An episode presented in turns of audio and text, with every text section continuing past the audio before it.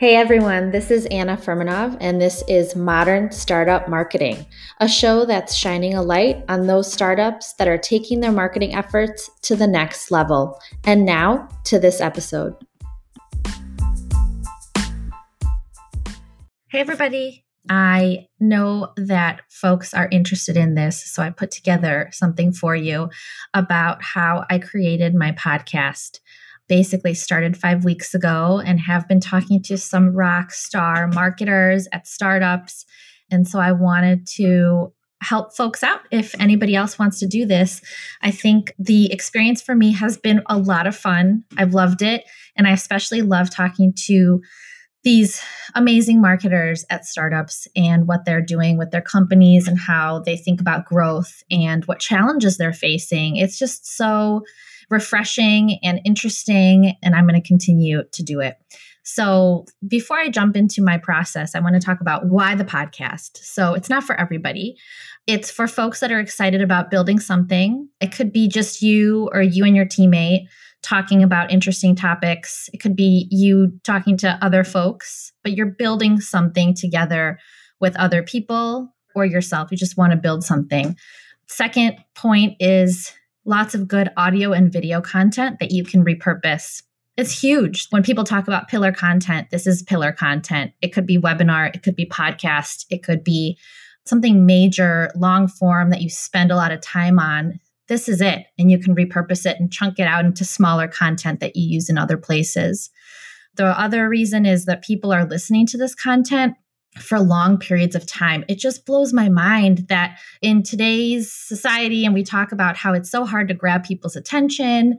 How do we get people to stay on the website for longer than four seconds? But with podcasts, people that are interested in the content will subscribe and they will listen for, some folks, they'll listen all the way through. And it's like a 45 minute podcast. And that is insane to me, right? When we're always talking about how do we get people's attention and keep that attention. If it's quality content, if it's interesting stuff, if it's the right target audience, they will stay and they will listen. The next point I made is networking. So, in my area of business, networking is important. I'm constantly talking to people, meeting people. I enjoy networking with others. There's always different opportunities that come up through that. So, that's part of why the podcast as well. If you enjoy talking to people and learning about what they're up to, that's another good reason.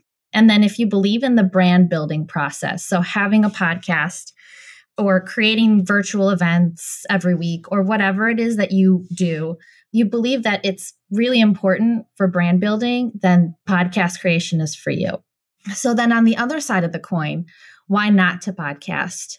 If the things that I mentioned above don't resonate with you, you probably should not do this podcast creation. Because then the second point is it really is time consuming.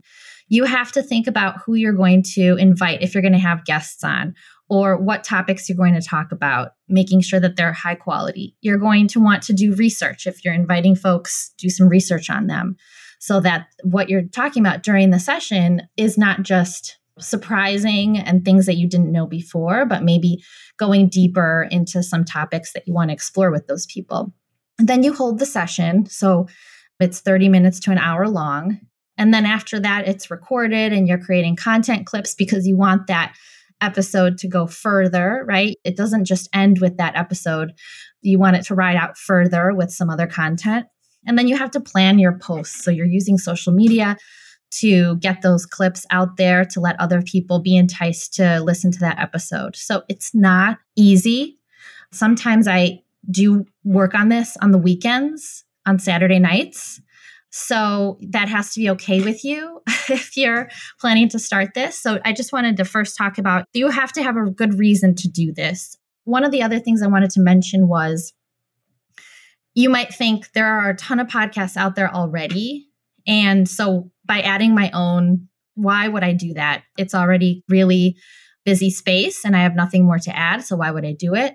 It's not true. I think what is true is yes, there are a lot of podcasts out there, but I think having one that you're really passionate about, you think you will be able to add something else, another layer of information and knowledge and high quality content, there is room for that. I read a statistic, I listened to someone say that most people drop off after seven episodes. And I could see why, because it's hard. It's hard to keep it consistent, it's hard to keep it going. But if you really are excited about this process and, and talking to folks and creating high quality content, there's no reason why you shouldn't do that and think that there's too much of that out there already. Okay, so now that I've talked five minutes about the why of doing it and why not to do it, let's talk about my process. So I have a 10 step process here. So, first step is make a list. So, I made a list of who I want to invite as guests, and I won't always have guests on. I will sometimes just do my own audio recording. I haven't done that yet, but what I'm recording right now will come up on my podcast. I will have that audio up but for the most part, I'm inviting um, startup founders and marketing leaders to talk about some topics that they know very well. And so I made a list of who I kind of keep the status over here scheduled, completed, or rescheduled. Then I invite the guest. I give them a heads up on what questions and topics I'll, I'll want to cover with them. And then they just schedule the time slot on my Calendly link. So that makes it really easy for them. Uh, I send a Google Doc over with how I'm planning to intro them and the questions that I'll be asking them. Again, as a reminder, people are busy, so they might not remember, like, what is this podcast about? What am I going to be talking about? So I just try to do it a second time, send that info again, and then do some research on them. So just look them up on LinkedIn. When I do a Google search, if any articles come up or any news articles, anything like that comes up, find out more about the company. I do some research about them, and I think that's a really important step. And then recording that session, that's like the easiest part is just having a conversation, asking questions, learning more, having a conversation. And I use Google Meet and then it gets recorded. The harder part, I think, which means like you're basically not just sitting back relaxing during the session, I'm processing what they're saying. I'm thinking of follow up questions. I have a notepad next to me and I'm taking notes during the session. And I actually create like stars next to if something comes up and I know that's going to be a good video clip, I put a star there because that will help me later when I look back and think, okay, what kind of video content, shortened video clips do I want to create?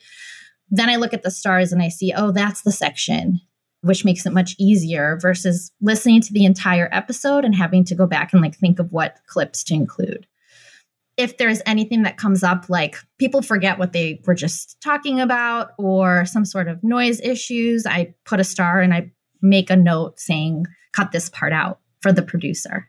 So after the session, I upload the recording to Hatch. I use Hatch. You can go there and find out more about Hatch if you go to usehatch.fm. It's a great company, makes the process super easy.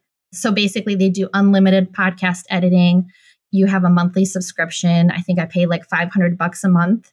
Don't know if that's going to go up next year, but for right now, that's very manageable so that they can make the audio sound super smooth. They make any edits you ask them to make, and it's unlimited. Sometimes I have a guest every week, sometimes I have three that I record in one day.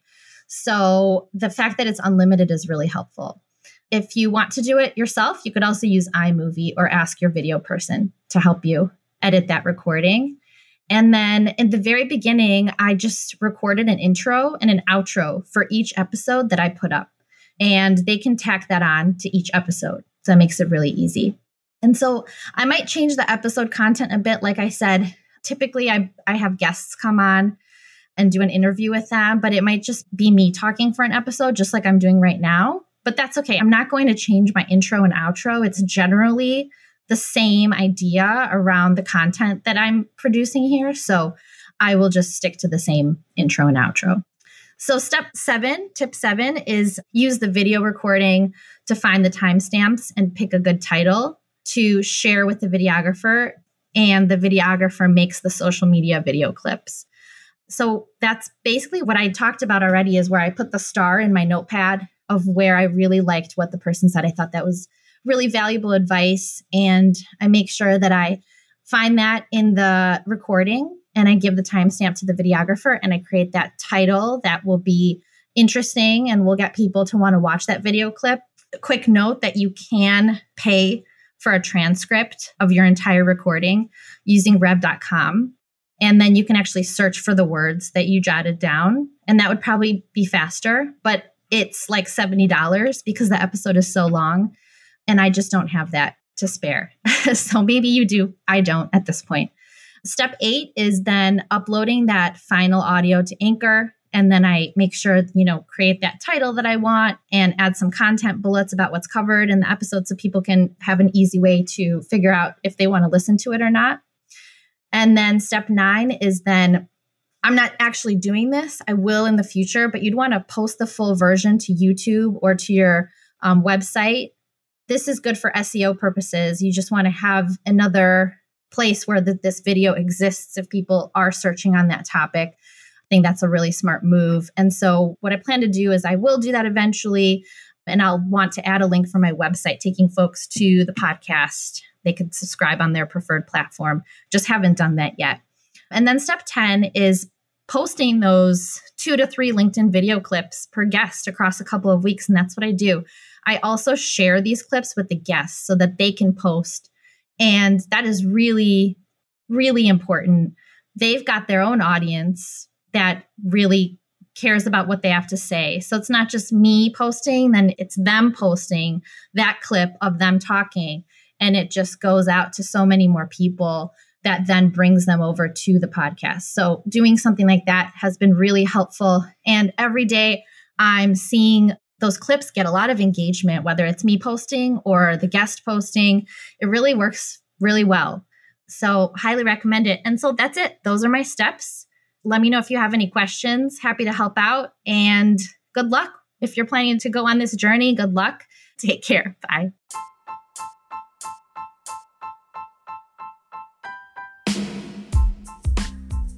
Thanks for listening to this episode of Modern Startup Marketing. New episodes are dropping regularly, so make sure you're following wherever you get your podcasts.